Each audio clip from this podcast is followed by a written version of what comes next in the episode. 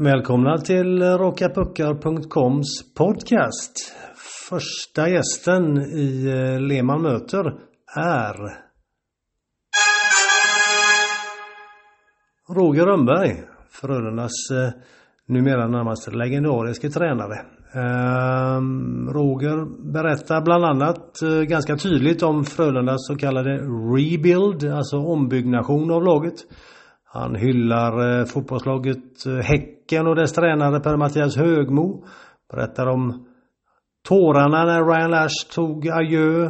Eh, det handlar om Otto Stenberg, förtroendet för den unge talangen.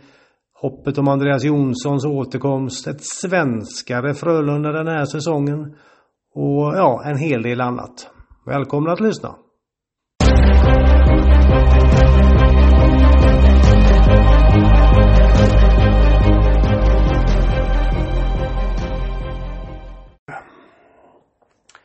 Eh, när vi spelar in det här så är Frölunda spelar in i gymmet och kör försäsongsträning. Den tuffaste tiden nästan på året kan man tycka. Hur är det för en tränare Roger Rönnberg? Är det lite semester för dig eller? Nej, det är det absolut inte. Det är, även om det kan kännas som det när man är ledig på helgerna helt plötsligt. Att man lördag, söndag är man helt ledig och det finns inga resor på vardagarna. Så att det är ett mer vardagligt liv. Men, men eh, semester absolut inte. Vi har massor med saker som vi gör. Berätta lite, vad, vad har du gjort sen uttåget mot Växjö? Är det, är det ändå lite grann så att i och med att det inte är matcher varje dag så du är lite mer tillgänglig hemma, du träffar din fru lite oftare. Ja, Man är lite mera mänskligt där va eller? Ja men så blir det. Familjelivet får äta sig kapp. Man, man, jag har mer tid till till det så att man får en eh, normal människas rutiner. Att man är hemma någon gång på en eftermiddag, man äter middag ihop med en familj och man har någon helg ledig som man kan göra någonting trevligt på. Så, så funkar ju inte vardagen från augusti tills eh, sista matchen är spelad. Utan då är det söndagar som är lediga som är återhämtning och däremellan så är det ett inferno av aktiviteter. Så, eh, på den sidan, den, den, mänskliga sidan, så är det bra tror jag med åter, återhämtning och fylla på den dosen.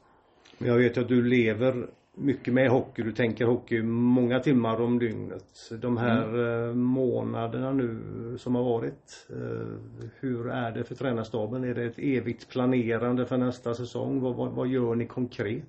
Eh, nummer ett är att vi analyserar. Eh, vi, vi, vi gör noggrann utvärdering varje år. Vi, vi vi gör små utvärderingar egentligen under säsong varje kvartal i, om, som handlar om vårat spel. Men under säsong så gör man väldigt små justeringar i spelet och eh, efter säsongen så har man ju tid att ställa sig eh, mer kritiska, större frågor eh, och, och, verkligen börja bena ut i, i, hur ska vi göra mera mål, hur ska powerplay bli bättre, hur får vi ett försvarsspel som, som är eh, stark som granit i, i ett slutspel och, och så vidare. Och då, um, då kan man ju dyka ner i varje del av spelet på ett annat sätt och också eh, göra kanske lite, lite större förändringar mellan två säsonger. Så att det är jätte, jätteviktigt att analysen är knivskarp så att det inte man går på någon killgissning eller något tyckande på en, för vi har alla känslor med vad vi tycker och tänker rent eh, subjektivt om någonting. Även vi tränare och vi har bias som styr det och det måste vi vara medvetna om och sen börja jobba objektivt med, med, med analys. Att eh, vad verkligen har hänt och vad vill vi ska hända och vad gör andra lag som gör dem bra och så vidare. Så att eh, vi jobbar väldigt noga med analys. Eh, får upp några case som vi jobbar med och ifrågasätter och dissekerar och ser olika delar av spelet eh, som vi, saker vi vill fortsätta med, saker vi vill göra bättre. Det låter på det som att det är en ganska viktig del av säsongerna. Att mycket av vad som sker, eller av säsongen, men av året om man får säga så. Att det som sker under säsong sen, en grund ska ändå läggas i, vad säger vi, slutet av april, maj, juni här va?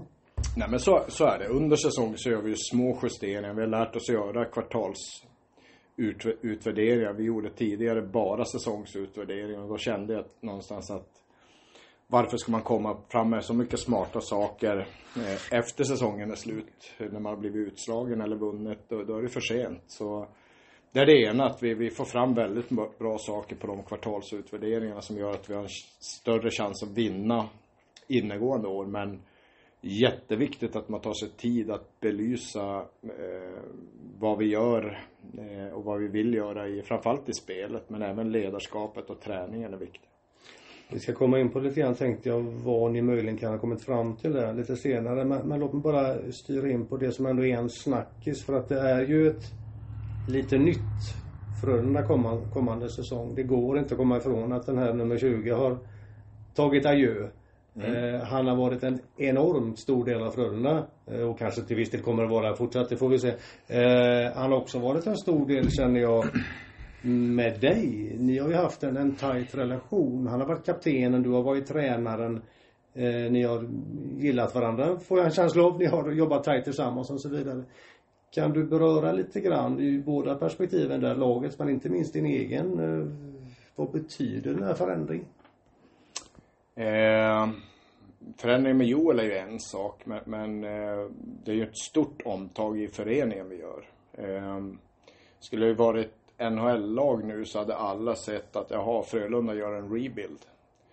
Du vill ta det så långt alltså? Ja, jag, jag tycker att vi gör det. det jag, jag, vi, vi, vi ser det så internt men vi har varit dåliga på att kommunicera det externt vilket gör att både fans och och media kanske tycker vi, är, vi, vi gör, tar några tokiga beslut när vi inte förlänger med vissa spelare och vissa spelare får lämna och sådär. Men eh, jag tror alla organisationer kommer till en punkt då man behöver göra en sån här rebuild. Man behöver göra ett omtag. Eh, dels för ekonomisk struktur i lönestruktur.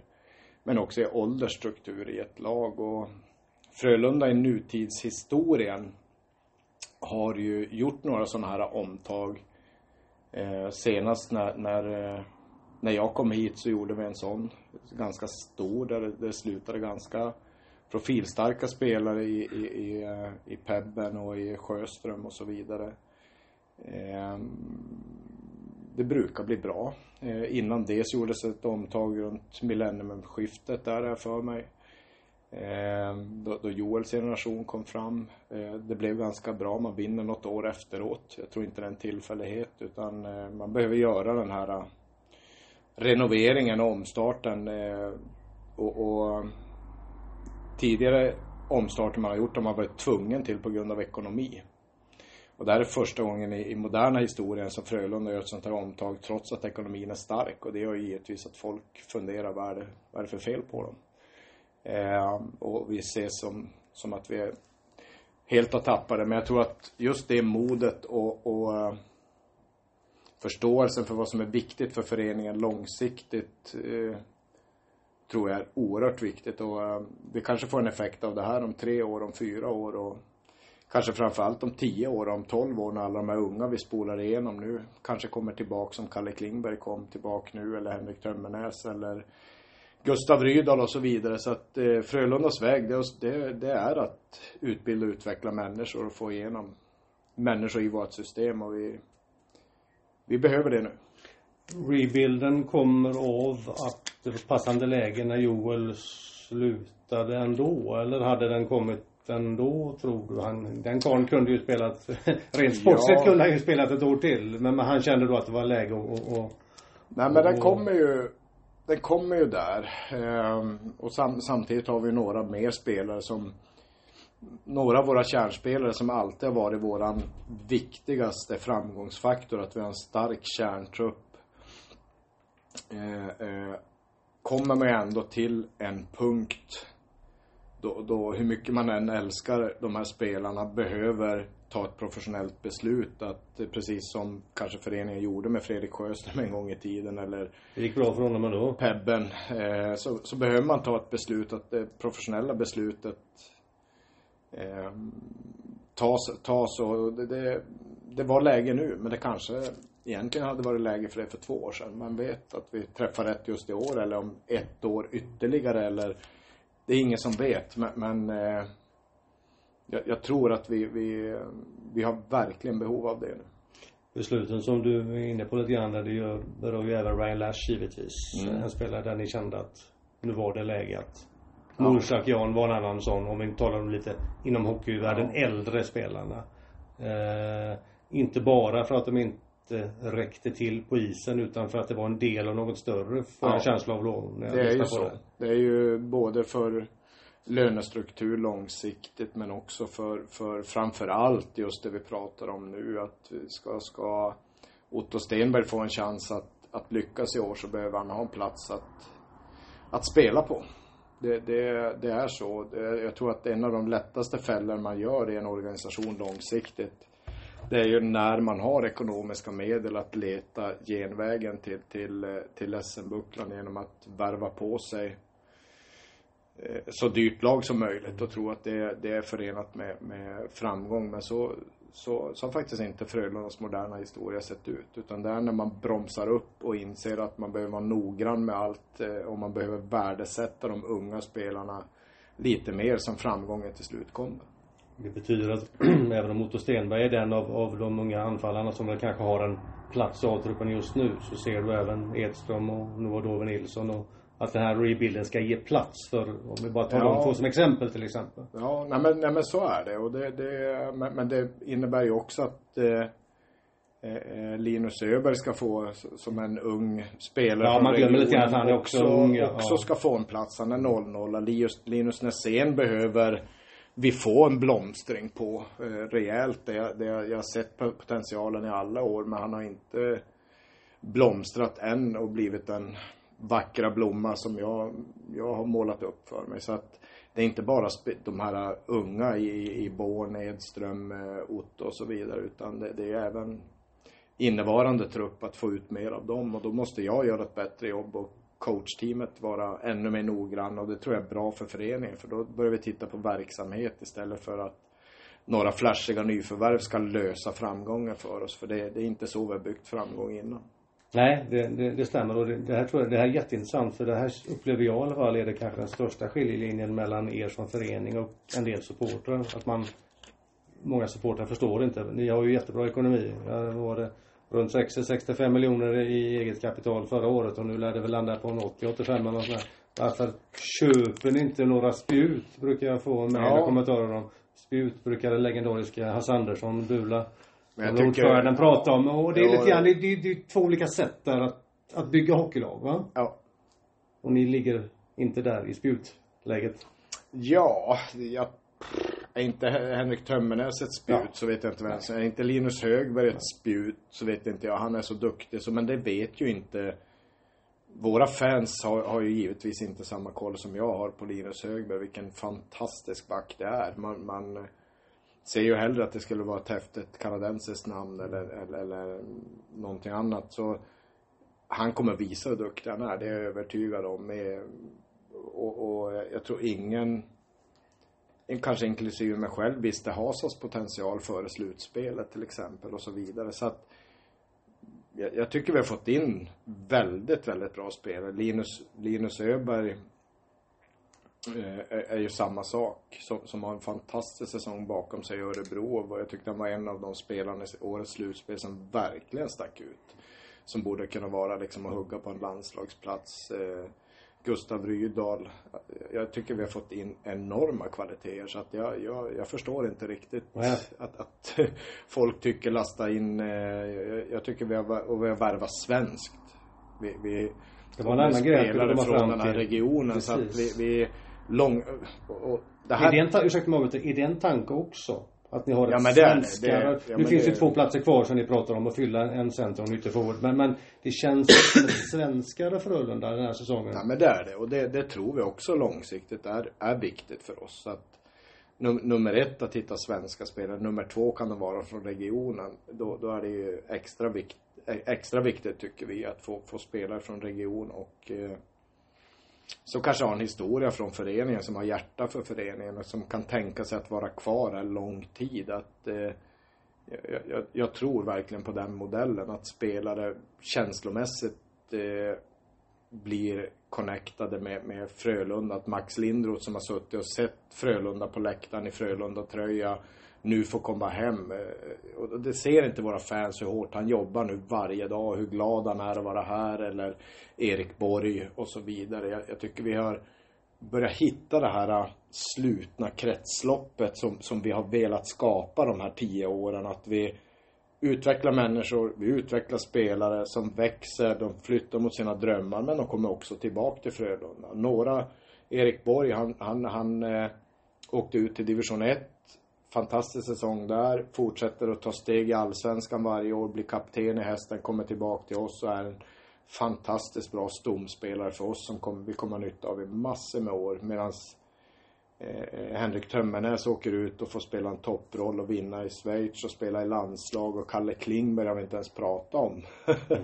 du ser, jag, jag tycker jag har fått in så fantastiskt bra spelare som har hjärta för Frölunda. Och, och jämföra det med att det kommer en spelare utifrån som har varit ute och, och inte riktigt förstår vad Frölunda är och vad Skandinavium är och vad Göteborg är och, och, vet hur många som bryr sig om den här föreningen. Det, det, det är väldigt, jag tycker vi har det här året verkligen lyckats med att få, få sätta en bas till, till ett lag med, med stora bokstäver.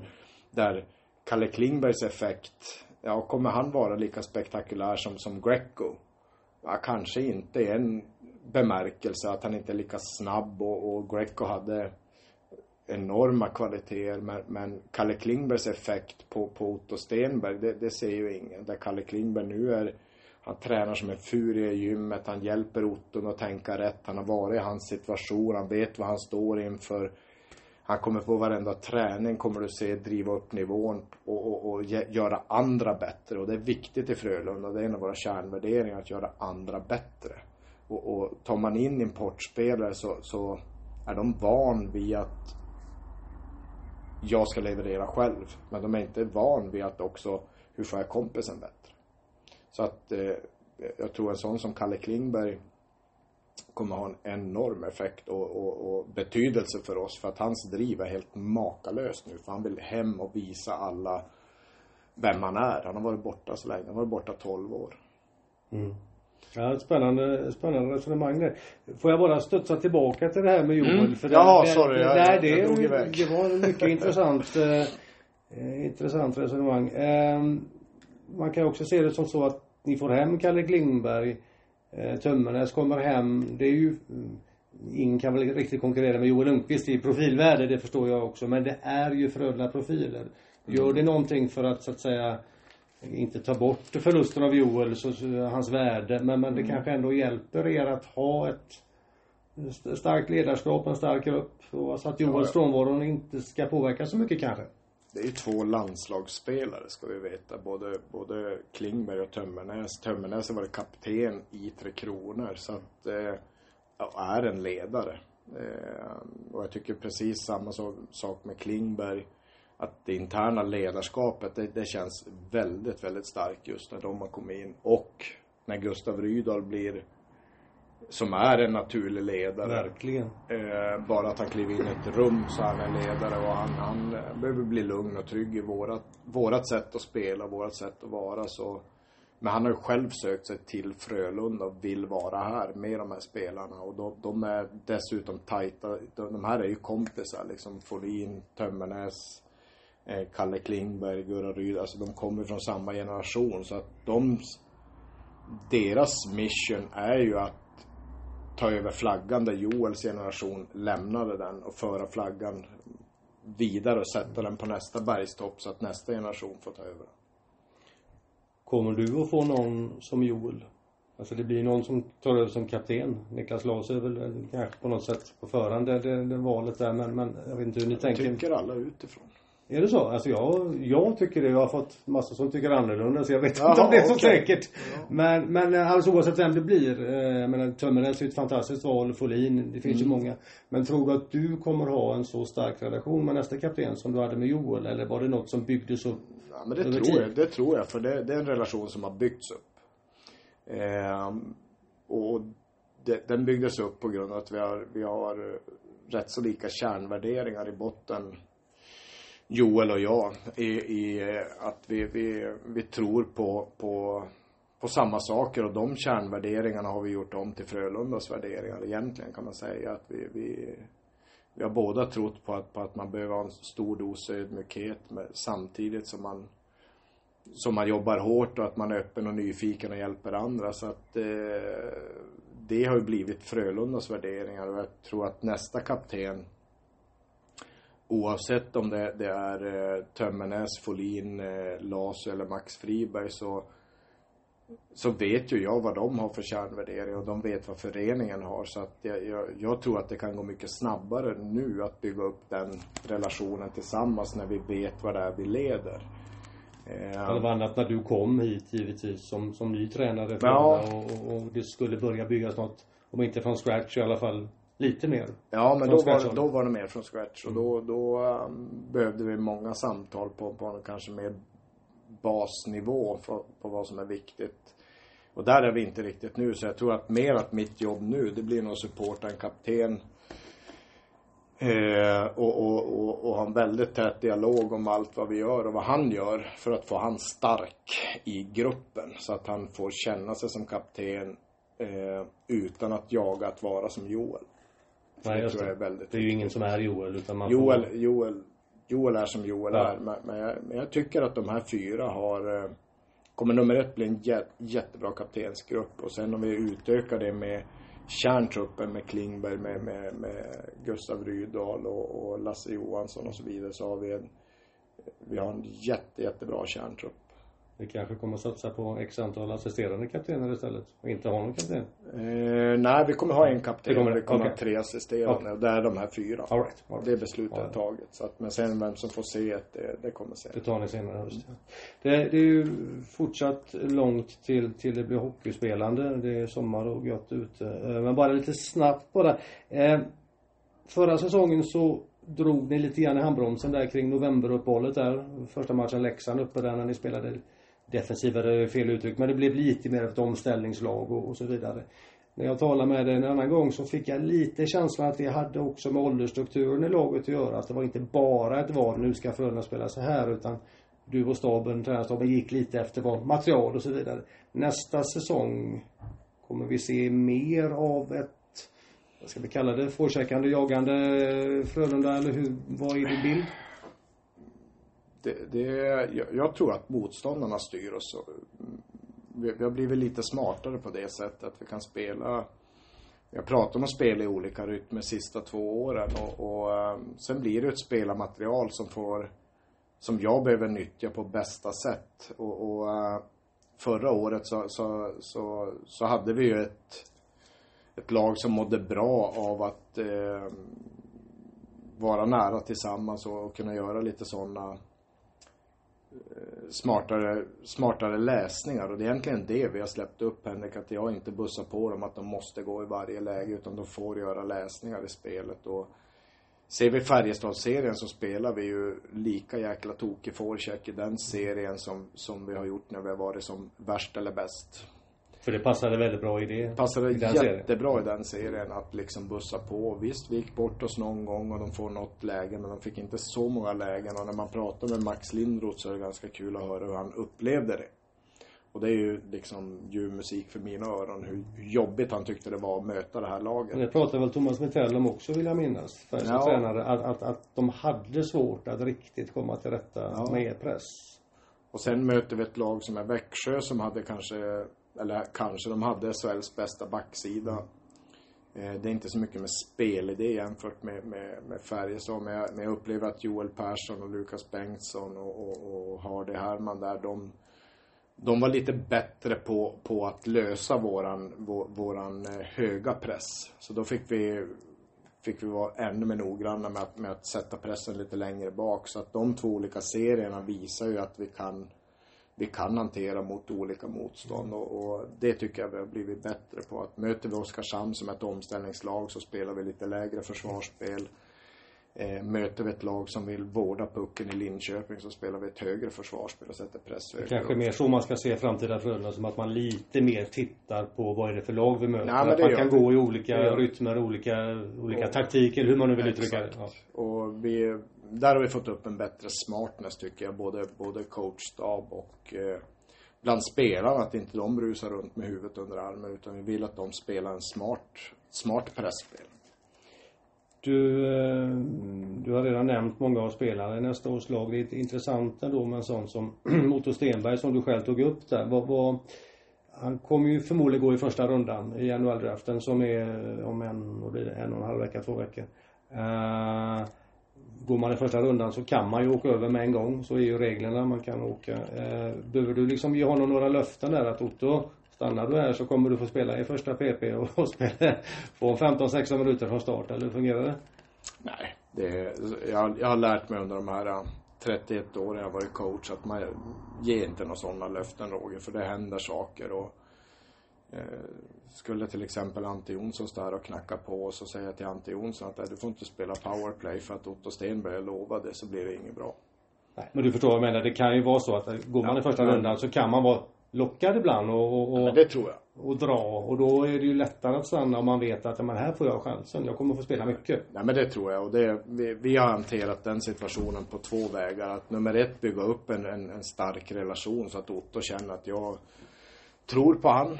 Det, det, är mitt jobb att få honom att känna att jag tror på honom och kommer spela honom. Eh, Eh, och sen är det den andra saken så går laget alltid först. Det är Frölunda som är störst eh, och, och då får vi också göra vad är bäst för laget.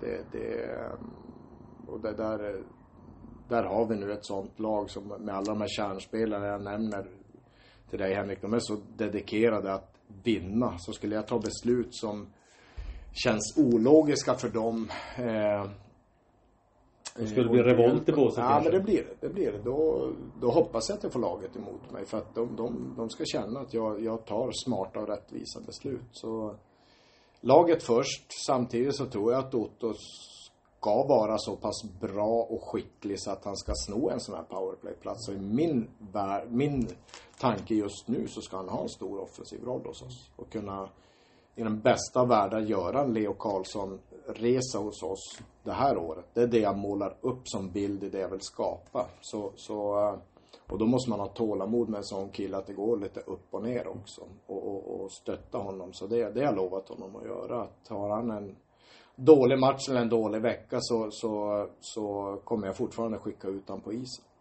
Har du kanske ringt Andreas Jonsson och tjatat på honom?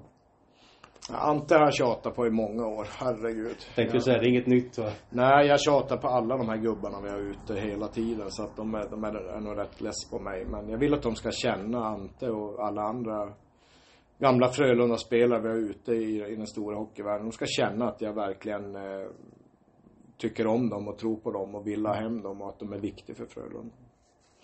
Första juli kan vi ju säga för de som lyssnar och inte vet det är det öppnar Free Agency borta i Nordamerika och då får vi se vad Andreas Jonsson får för eventuella kontraktsbud där. Um, man skulle kunna prata om laget i evigheter men uh, så lång tid har vi inte.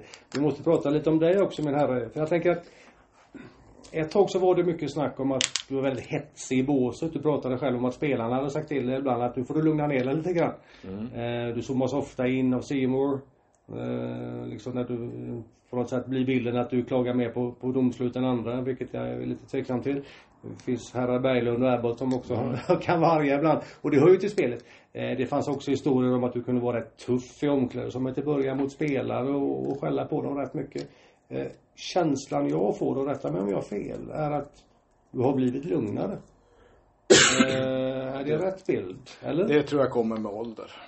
Okej, okay. så enkelt inom citationstecken? ja, nej men det, det, gör det. Och det är en medveten, eh, medveten sak som jag jobbar med. Att jag, jag, jag, jag vill vara det bästa verktyget för mitt lag och mina spelare. Att det som hjälper oss att vinna, så vill jag vara. Hjälper det oss att vinna, att jag står att jag, att jag står och gapar och skriker i ett omklädningsrum, då kommer jag stå och gapa och skrika. Men, men om, om det jobbar emot oss, då kommer jag absolut inte göra det. För att jag, jag, jag jobbar med ett prestigelöst ledarskap till mitt lag och utvärderar hela tiden hur jag blir en bättre coach. Så, så eh, jag, jag tror att Eh, det här med att skälla och gnälla på domarna inte hjälper mitt lag. Utan det gör att man tappar disciplinen snarare. Och i, framförallt i slutspel när viljan är jättehög så sätter jag armarna bakom ryggen och, och väljer att inte alls fokusera på domarna. Och det, det klarar jag av disciplinerat men, men om, om laget inte är riktigt på Oskarshamn borta så, så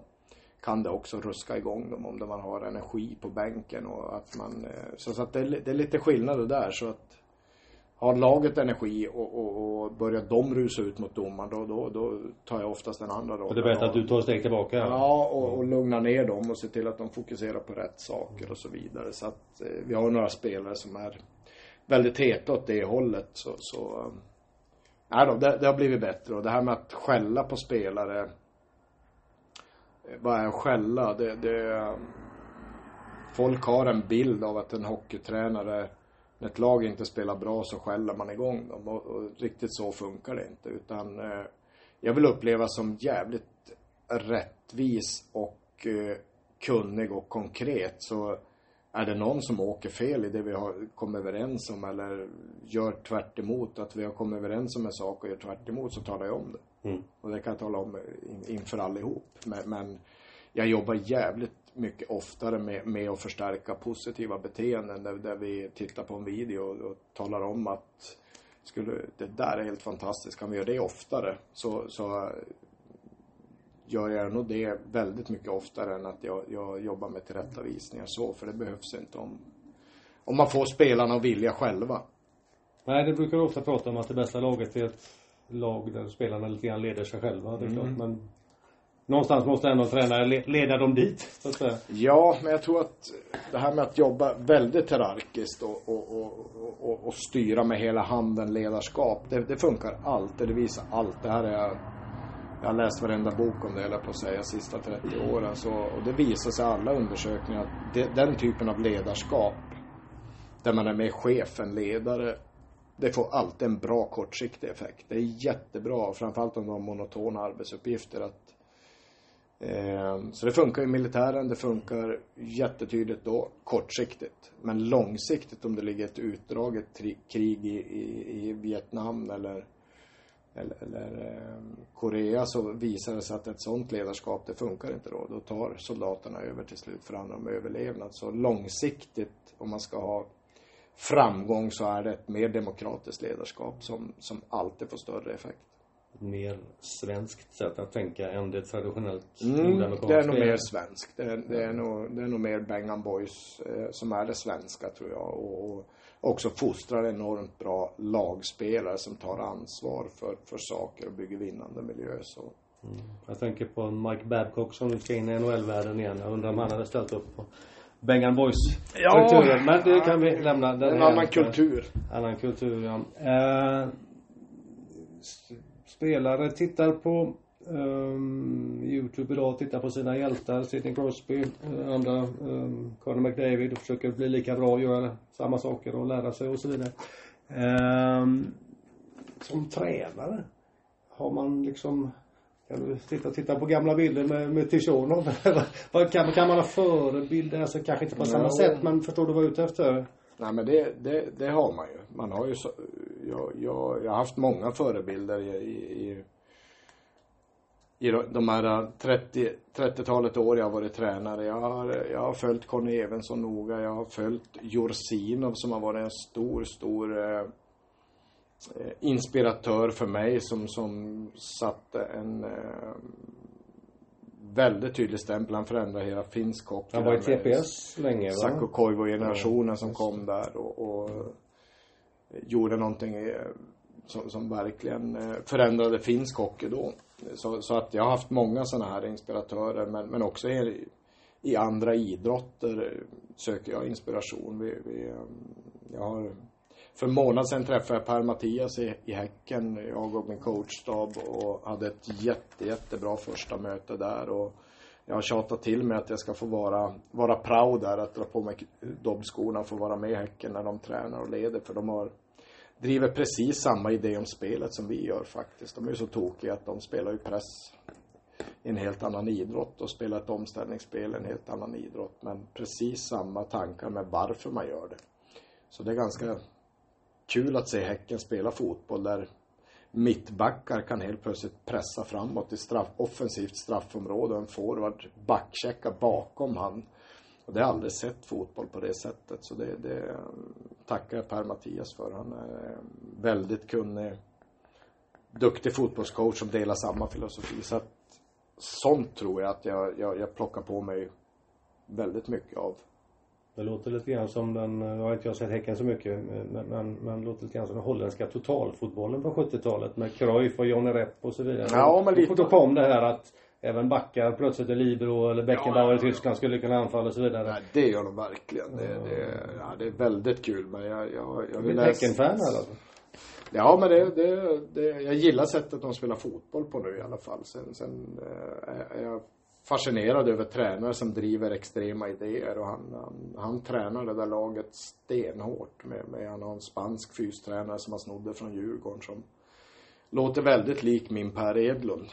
Ehm, ja, de blir inte lätt i Häcken kan man säga. Nej, men det är samma. Vi har följt Klopps, Klopps resa. Han driver samma idé om spelet i, i Liverpool nu och har varit extremt framgångsrik i Tyskland tidigare med sin gegenpress. Så att jag, jag så att lite sånt går att ta inspiration av. Spännande. Um, 2023 är det i år. Du har två år kvar på ditt kontrakt. Jag vet när vi brukar prata om sånt där så är du snabb att, att du lever i nuet och du tänker inte för långt fram. Men om du bara skulle vilja göra det för ett ögonblick. Alltså hur länge ser du dig Ser du dig som tränare även när det här kontraktet går ut? Ser du dig som sportchef? Ser du dig som någonting annat inom hockeyn? Oj, ser, du dig, ser du dig som kanske något helt annat? En gång i tiden så, vad var det du sålde? Kylskåp? Frys, oh. Kylskåp var det va? Ja, nej, det kommer jag aldrig jobba med, det kan jag lova dig. Men, eh, nej det, oj vad svårt Henrik. Jag, jag har ingen aning vad jag får för fråga. Jag kanske får frågan om blir Rory McEnroys caddy. Det hade varit kul. Det förstår jag. Så, men så länge jag inte har fått frågan så är det väl ingen idé att gå och drömma om det utan eh, jag trivs jättebra med att vara coach. Jag känner att jag fortfarande utvecklas. Jag känner att det är jag har, eh, jag har drivet, engagemanget, energin för att, för att jobba som coach och, och älska mitt jobb och ha vett att förstå att det inte är för alla och det är inte för all framtid utan det är här och nu. Jag har, jag har två år med, med, med Sveriges finaste hockeyklubb och det, det, nu ska jag göra allt av de här två åren. Sen Sen får vi se. Jag, jag gillar absolut inte att prata och tänka om framtid som jag ser andra coacher ibland göra och pratar om att de vill till den ena ligan eller den andra för att jag är ju här nu. Och, och, så fort man börjar tänka på att man vill någon annanstans, att det är roligare eller finare, då, då tror jag att det är då slutar man att uppskatta det man har. Så att eh, och, och, och eh, tappar man ödmjukheten och, och uppskatta det man har i nuet då kommer man bara börja hitta fel och man kommer tycka det är tråkigt och man kommer börja gå till ett jobb. Och jag vill inte gå till jobbet utan jag, jag, jag går ju till, till Frölunda och jag, jag jobbar med, med själ och hjärta för Frölunda tills sista dagen på kontraktet. Då får vi se vad som händer. Och, och där har Joel varit en enorm inspirationskälla för mig för att han, han har varit alla frågar mig nu, vad ska Joel göra? Han vet inte, säger jag. Va? Det måste han väl ha planerat? Nej. Han har inte planerat, inte, han har inte velat släppa in en enda tanke på livet efter karriären för han tyckte att de är redan börjat sluta. Han ställde upp i Tre Kronor jättelänge för att han kände att varför ska jag inte ta vara på det? Jag är ju aktiv nu. Man tänkte där ibland, vad fan, till och med jag tänkte, vad fan Joel, ska du åka på ett VM till? Du ska inte vara hemma med familjen. Nej, jag är aktiv, jag är hockeyspelare, jag, jag vill vinna.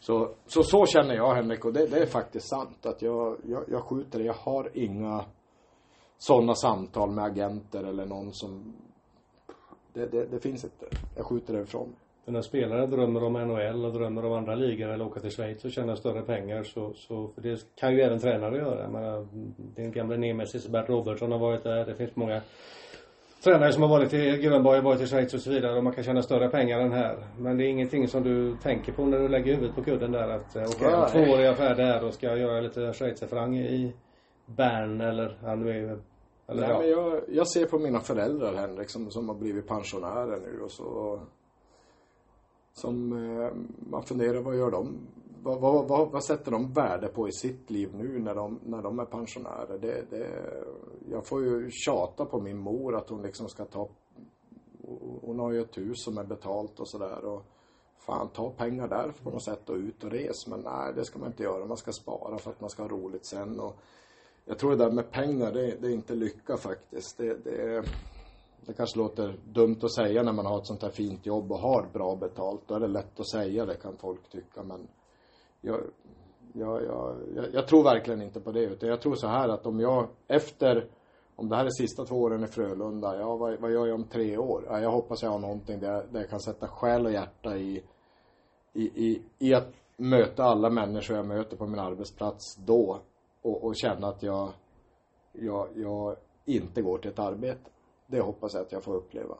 Det är ett privilegium i sig. Att ja, inte känna att man går sen, till jobbet utan att, man, att det är en del av livet på något ja, sätt. Ja, och sen om det innebär att jag jobbar som, som eh, som chefsutvecklare på Volvo och coachar deras chefer eller om jag är golfcaddy eller om jag, om jag, om jag kör, uh, går ihop med vaktmästaren här och jobbar i deras gäng och att jag har ingen aning för att man måste få frågan först innan man men det låter ju både som suget att träna hockey, att det skulle kunna ja, ja, leva längre än två år till men ja, ja, ja. Men jag är också medveten om att det, det, är inte alla som får frågan att jobba ett sånt här fint jobb utan det, det, det är många tränare där ute som går arbetslösa. Ja, så är det. Eh, det låter i alla fall på dig, vi ska börja runda av här, men så att du har eh, väldigt roligt på jobbet som nästan inte ens är ett jobb då. Men om vi bara går tillbaka till, till eh, truppen och laget och den rebuild som, som du så intressant pratar om. Mm. Det här med att säga adjö till Ryan Lash, att säga nej Louis, nu får inte du vara med längre. Var det ändå lite jobbiga samtal va? Väldigt tuffa. Ja. Väldigt tuffa. Det, det, känslo, känslomässigt så är det ju att vad säger de vad säger de i USA? Säger de inte 'kill your darlings' eller något sånt där? Det är ett klassiskt uttryck även inom journalistiken att man ska inte skriva för långt. På den tiden vi hade papperstidningar, det minns ja. du?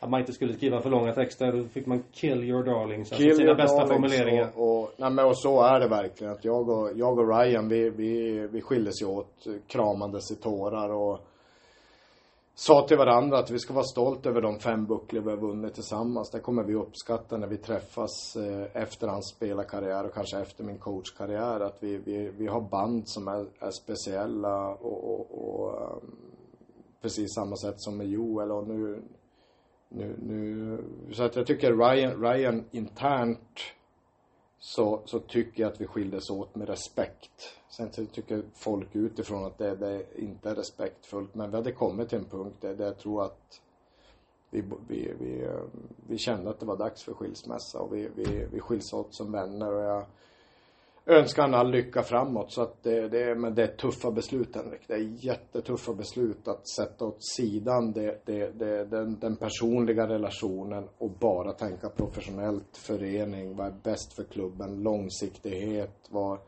det, det, är oerhört tufft när man har jobbat så nära spelare och tycker om spelare så mycket. Och det förstår ju inte folk att, hur mycket jag tycker om Louis Eriksson. Eller Johan Sundström. eller Ryan Ja, där har vi en till året före det, som det, och, och det, Men det är businessbeslut som, som i NHL, tar jag som exempel igen, där det är ingen som reagerar över sådana beslut överhuvudtaget. Men i Sverige är vi mer ovana vid att, med att klubbar gör sånt här. Och även min mor frågar, vad hände med Johan Sundström? Vad då hände? Det är som att folk tror att vi, vi har, att ni har satt själv bråkat eller, jag, jag, sa, jag fick han inte att spela nog bra. Jag hade inte en centerplats till honom. Det, det, det, är inte något konstigare. Jag, jag, jag, hade inte platsen till honom. Så att, och det, det, det är tråkigt så um, och lite grann så är det väl här också. Du hade inte den platsen till, eller ni hade inte den platsen till Louis till exempel. Även om han Nej. gjorde en fin avslutning. Men ja, ja. ni kände inte det, det inte? Eller? Det är inte svårare än så. Mm. Sen kan ju folk tycka då att han borde ha haft det. Ja, ja, ja, ja. Och, och det, det, är inget självklart beslut. Det kan väl jag också vakna upp mitt i natten och tycka ibland. Alltså det är inte att man är tvärsäker på något. Men nu tog föreningen den här riktningen att, att liksom nu ska nästa generation fram. Nästa generations kärntrupp, nästa generations egna spelare, nästa generations unga spelare. Rätt eller fel? Ingen aning.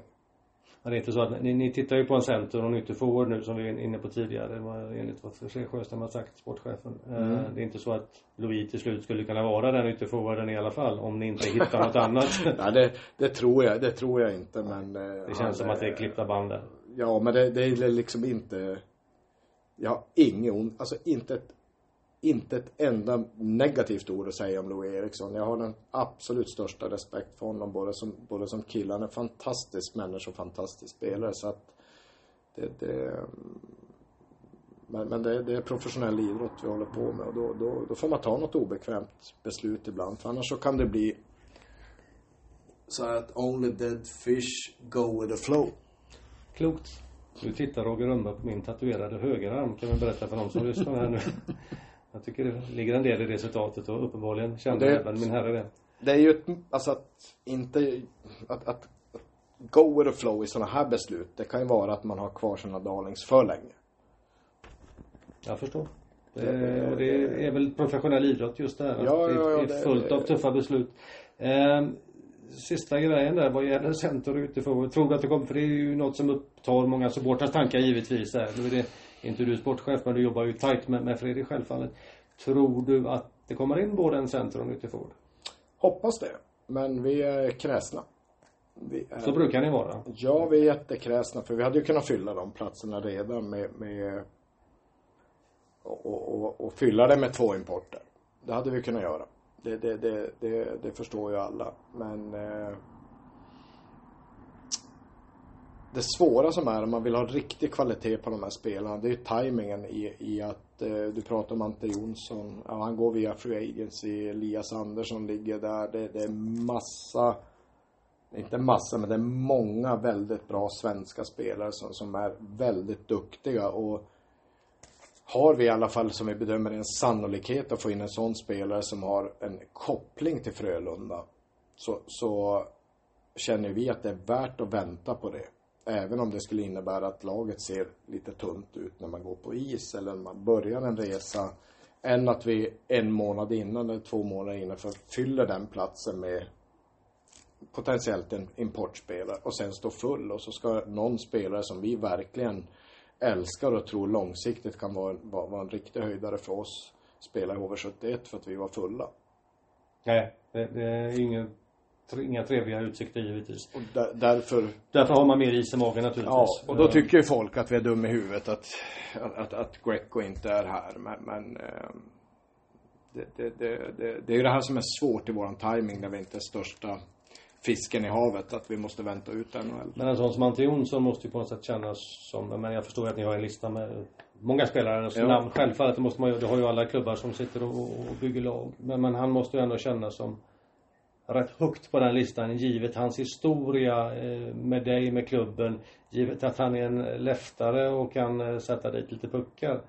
Ehm, Det känns som att man kan ha väldigt mycket is i magen när en sån spelare är inblandad. Ja, ja, ja, absolut, absolut. Och som jag sa tidigare, en spelare som är fostrad i föreningen, som älskar Frölunda, som har liksom till och med blodsband in i föreningen med, med, med det, det betyder så mycket. Pappa Jonas där, ja. Ja, ja. Det, det, det, och, och, och dessutom som du säger, alla hockeymässiga attribut vi letar så då, då måste vi ha is i magen och också ha respekt för att drömmen för Andreas, han är så duktig så att han, han eh, i mina ögon borde han ju spela i, i NHL men, men Eh, så, så att det, det, det, är en svår, det är en svår timing på det här och, och ehm, det, det, det krävs mycket mod och självförtroende av oss faktiskt i Sjö, Sjöström Väst och, och, och och jag att vi, vi, vi har mod att vänta också att, att ta det lugnet så att man kan ta kloka beslut senare. Sen kan man se ut som en idiot om man får det, det kontrakt jag tycker han förtjänar där borta och åker. Men, men eh,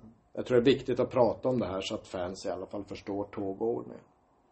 Är det is i magen på samma vis på centersidan? Jag vet inte, jag kallar mig galen men jag tycker att ni har en ganska bra centersida redan.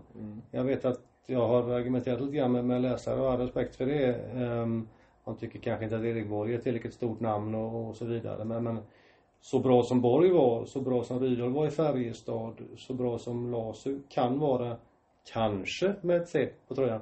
Eh, den potentialen som du själv var inne på med Linus Nässén. Eh, David Edström står ju i, spiltan på något sätt och väntar på att öppna dörren för helskotta. Så ska jag, alltså det, det är ju ingen dålig centersida. väl? Nej, vi...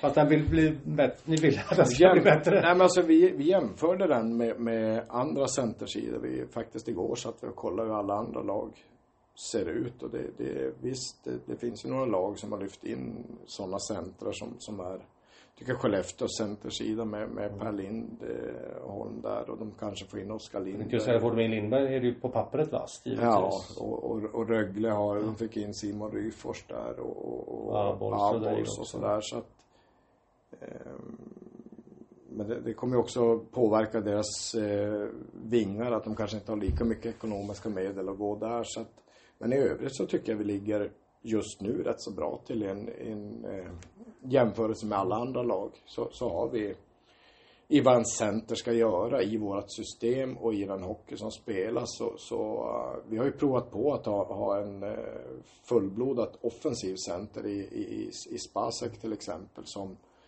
det funkade tyvärr inte för oss. Uh, han, han var jätte, jätteduktig i powerplay, jätte, jätteduktig i offensiv zon men skapade väldigt mycket problem med egen zon. Så nästan allt det vi fick offensivt försvann ju defensivt så att hans bidrag vart nästan plus minus noll ändå. Och, och det skapar mycket att spela försvarsspel och få det, det som jag tycker Växjös lag gjorde som att de vann. Att skapa ett lag som underkastar sig och spelar för varandra.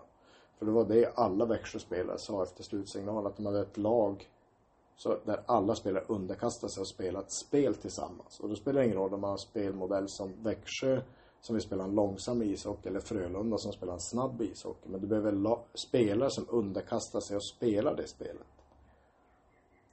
Och, och det är det vi letar efter, en, en center som kan spela tillsammans med sina lagkamrater där. För det här laget är så connectat så att, och, och då måste man fundera att, ja, Spasek gjorde väl över 40 poäng tror jag, eller sånt där. Man, man var inne på nästan lika mycket mål. Är det, ska rubbas tilliten så när man kommer till ett slutspel så, så helt plötsligt så har man inte den där riktiga tilliten till varandra mellan spelarna. Det, det är sådana här frågor vi ställer oss och, och det är därför det sitter och är ganska kräsna också. Ja, vi har varit jättekräsna och vi har haft jättebra centrar som, som, som vi, vi har trott, eh, men som har valt eh, andra alternativ där de har fått eh, otroliga kontrakt skulle jag säga som, som inte vi överhuvudtaget kan vara med på. Så att... Eh, Ryfors var ju en sån som ni var hög på i alla fall, givet hans, hans bakgrund i Göteborg och så ja. Han, där, han, eh... han checkar ju in i de här boxarna att det, det är en spelare från regionen och, och oerhört smart. Men man kommer till en punkt där, där, där det inte går.